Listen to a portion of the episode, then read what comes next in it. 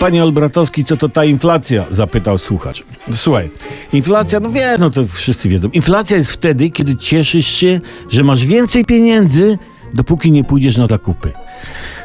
Poszczególne stadia inflacji, że tu naukowo podejdę do sprawy, można prześledzić na przykładzie Polski. Faza pierwsza. Nagle, mimo że nikt wcześniej nie pytał, dostajemy informację z NBP, że w Polsce inflacji nie ma. Ho. Gdzie inflacja? Ludzie, ćwiczcie śpilukota na spokersie. Nie, e. Co więcej, tu faza druga.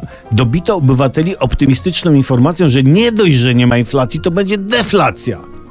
I chwilę później, tuż następuje trzecia faza, rząd płynnie przeszedł do stwierdzenia, że jest nieznaczna inflacja. W fazie czwartej uspokajano społeczeństwo, e, e, rozumiane jako zbiorowisko jednostek, prawda, że nie odczujemy inflacji. Nie odczujemy. I tu już należało wpaść w panikę.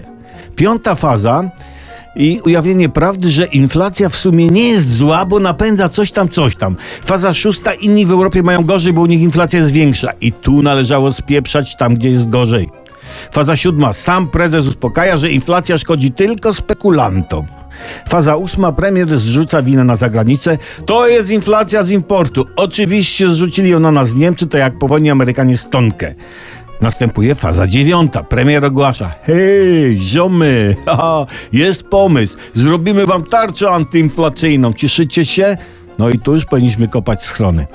Faza taka ogólna, generalnie. Inflacja to wina rządów PO-PSL. Sześć lat temu skończyli rządu, rządzić, a jeszcze dalej nam szkodzą. No i te wszystkie fazy, słuchajcie, zaistniały w miesiąc. Jakie tempo? Najgorsza jest jednak, e, spójrzcie na to wszystko, najgorsza jest jednak inflacja prawdy.